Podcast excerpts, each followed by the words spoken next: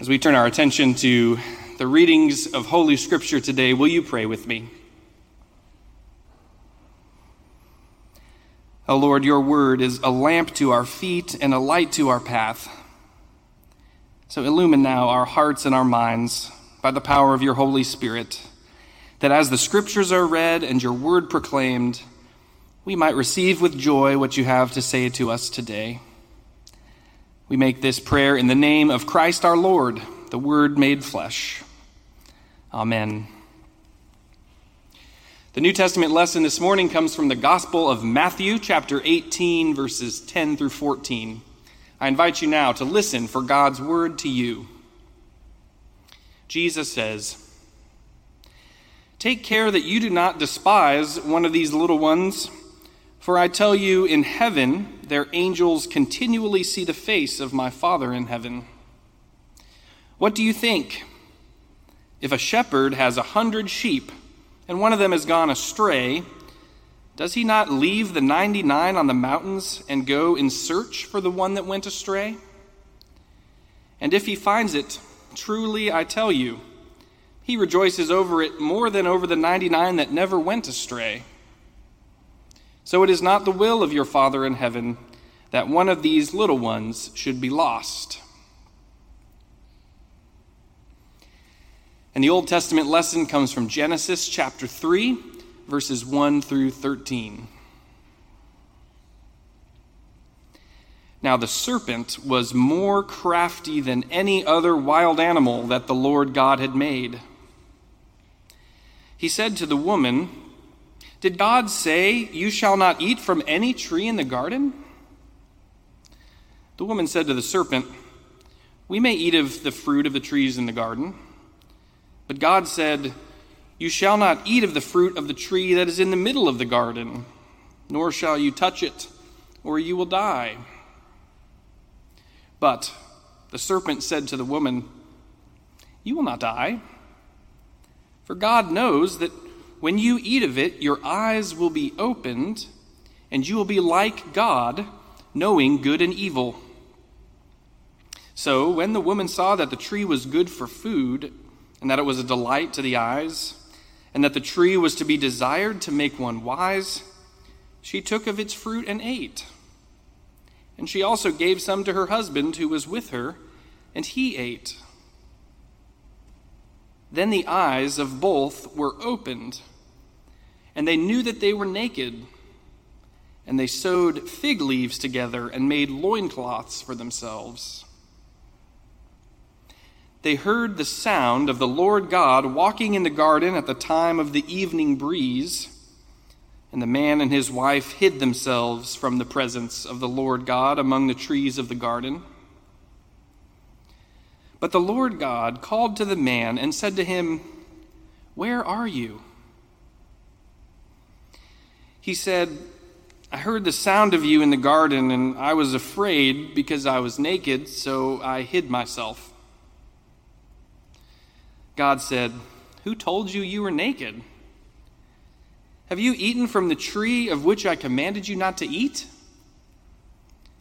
The man said, 'The woman who you gave to be with me, she gave me fruit from the tree, and I ate.'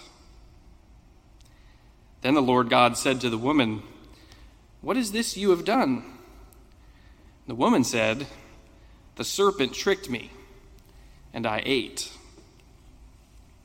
Friends, this is the word of the Lord. Thanks be to God. This story of Adam and Eve eating the forbidden fruit is usually understood to be speaking of the origins of human sin and the ensuing separation from God. All was well in paradise until Adam and Eve ate the forbidden fruit, and ever since then, all humans have been sucked up in their original transgressions. Certainly, this story is paradigmatic of the ways in which sin disrupts our intimacy with God, our Creator. Broadly conceived, sin in its various forms can be classified into two umbrella categories or theological types: pride and sloth. The presence of pride in this story is obvious enough, just as The sin of pride is usually obvious enough in the world around us. It's easy to spot. It's bombastic and in your face. Pride is an attempt to stand in for God, to take one's own path instead of the path God lays out before us. Pride tells God, I know better, and rebels against God's commands. We see pride at play in the story in Eden, of course. God tells Adam and Eve not to eat the fruit, and they eat it anyway. And thus the story of our rebellion against God's laws has commenced. But we also see sloth at play in this story too, in many ways that I think are actually much more illuminating, if less obvious. As a theological category, sloth does not mean laziness the way we might use it in everyday English. No, sloth in theology is anything that belittles who we were meant to be as humans. Anything that belittles who we were meant to be.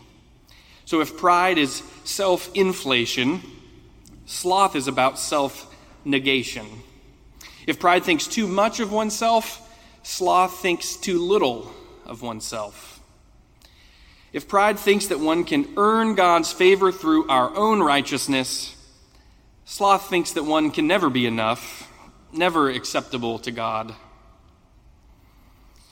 Although human sin begins with a prideful rebellion against God's laws, Adam and Eve immediately thereafter enter the realm of slothfulness as they hide themselves away in the garden. To hide from God is, in fact, the essence of sloth. To run away from God is ultimately just as harmful to our relationship with God as rebelling against God. As we follow the narrative of this story, we see not only that the first sin is present, but also the principle that one sin begets another. Eating the fruit was the first sin, but hiding from God was the second. Pride and sloth, they form this sort of teeter-totter of dysfunction that exacerbate one another, going back and forth, leaving enmity and distance between God and human beings. Let's walk through this story again. After Adam and Eve rebel and eat the fruit, something within them changes. Their eyes are opened, and they suddenly feel guilt, perhaps even shame.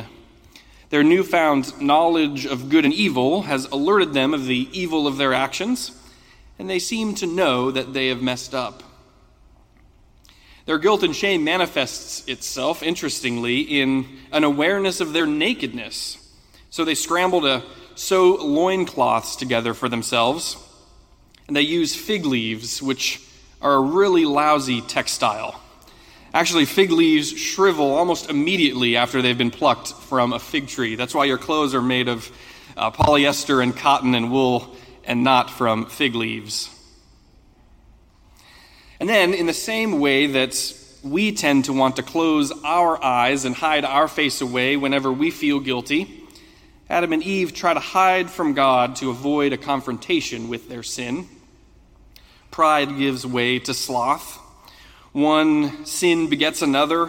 Rebellion leads to withdrawal, and the next thing we know, human relationship with God is in pretty bad shape. It's a sad, sad day in paradise. But the beautiful thing about Christian faith is that whenever there's bad news, God's grace is never far behind. The good news of the gospel, in fact, begins all the way back in Eden, when God sets out on an afternoon stroll in the cool of the evening breeze. You know what happens when we try to hide from God? God comes looking for us. That is the gospel in a nutshell, isn't it? And that's exactly what's happening here. God walks throughout the garden looking for Adam and Eve, calling out to them, "Where are you?" And thankfully, God's inquiry always leads to an answer, because that is the power of God's word. And so Adam and Eve step out from their hiding. But then this dialogue ensues in which God asks Adam, "Did you eat that fruit that I told you not to eat?" And Adam gives the most unbelievable answer. Now, the last word of his answer is the truth. "I ate." But his wind-up to the truth passes blame not once, but twice. He says, the woman gave me fruit from the tree, and I ate it. But not only that, he says, the woman who you gave to me, she gave me fruit from the tree, and I ate it. Adam blames not only Eve, but also God for giving him Eve for his sin of eating the forbidden fruit. Come on, man. And then God asks Eve what on earth happened, and Eve blames the serpent. Now, at least Eve admits she got tricked, but that's her wind up to the truth, her way of deflecting responsibility. The serpent tricked me, and I ate. The whole situation illuminates really well the twin categories of sin and grace. Sin does to us what it does to Adam and Eve. It makes us terribly awkward and uncertain and guarded before God. It prevents us from being forthcoming and prompts ridiculous excuses that prohibit true intimacy. In fact, sin makes us try to escape the divine gaze altogether. Like Adam and Eve, we try to hide away behind thick trees and thin fig leaves, pride and sloth. But there is tremendous grace here as well, if you know where to look for it. Just look at who is hiding and who is seeking. Sometimes Christians talk about sin as something that makes God run away from us. The more we sin, the further away God goes. But who is the one doing the running here in this biblical account of sin's origins? Who's the one hiding from whom? Many years ago, I lived in Vail, Colorado, and I used to play tennis with a certain man all the time. One day after our match, we were sitting at the water cooler, and he surprised me by saying, "I'd appreciate it if you'd pray for my friend's wife. She was just diagnosed with cancer." And of course, I said I'd be happy to pray. But then he said something strange. He said, "I know that you're pretty close to the big guy upstairs." He knew I worked in a church. But then he said, "Since I can't pray, I'd be grateful if you would pray for me." And I couldn't help but ask him, "Why is it that you don't think you can join me in prayer?" And he said, "Brian, I've done some bad things in my life. God doesn't want anything to do with me." Here was a man who thought God was hiding from him, when in fact he was hiding from God. Here was a man grasping for fig leaves, when in fact God was calling out to him, "Where are you? Where are you?" It's amazing to me how many questions God asks throughout the Bible, because why does an all-knowing God need to ask any questions? Well, God's questions, of course, are always rhetorical questions, not seeking to gain missing information, but rather seeking to elicit a response from the one who is questioned. When God asks a question, God is seeking an answer, a response. When God asks, "Where are you?" to Adam and Eve, God is saying, "Stop hiding and come back to me." The questions God asks in the Bible, after all, are not asked to those who are moving toward God, but to those who are moving away from God. God's questions are directed towards those who need to know in that moment that God is not far off. God asks, "Why are you here?" to a demoralized Elijah. "Can these bones live?" to a hopeless Ezekiel. "Where were you?" to a despondent Job. "Is anything too marvelous for the Lord?" to a skeptical Sarah. "What is your name?" to a deceitful Jacob. And of course, "Where are you?" to a cowering Adam and Eve. God's questions are an invitation to step out from our hiding and receive the healing and forgiveness that radiate from God's gaze.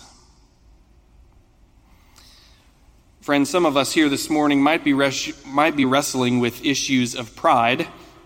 Of course, we all do from time to time. But it may be far more likely that issues of sloth are actually holding us back from a closer walk with God.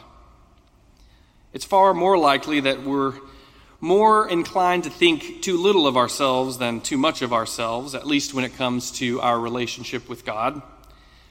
This world can be a tough place after all, and 2020 has certainly beaten the pride out of a lot of us. But sloth is as much a danger today as ever, I think. We may find ourselves hiding behind trees with Adam and Eve this morning. If you've come to think that you're too old and incapacitated for God to use you in powerful ways, step out from your hiding place. If you've come to think you've done too many things wrong in your past to do the right thing in the future, step out from your hiding place. If you've come to think God has more important things to do than listen to your petty little cares and concerns, step out from your hiding place. Because I have good news for you. God is seeking you out. God is calling out to you, awaiting your response. You may have wandered off, but God is willing to leave everything behind to come find you. Or you may have just sort of fallen asleep in a slothful indifference to God's claim on your life. Wake up. God is calling out to you, awaiting your response. Step into the divine gaze and admit that there is nowhere where we can flee from God's presence. So why would we try? The story of God seeking and saving the lost begins in the Garden of Eden, but of course it culminates on the cross, where Christ overcomes all of the distance that we've ever put between ourselves and God. Pride and sloth and all of their affiliates lose their power as Christ declares, "It is finished."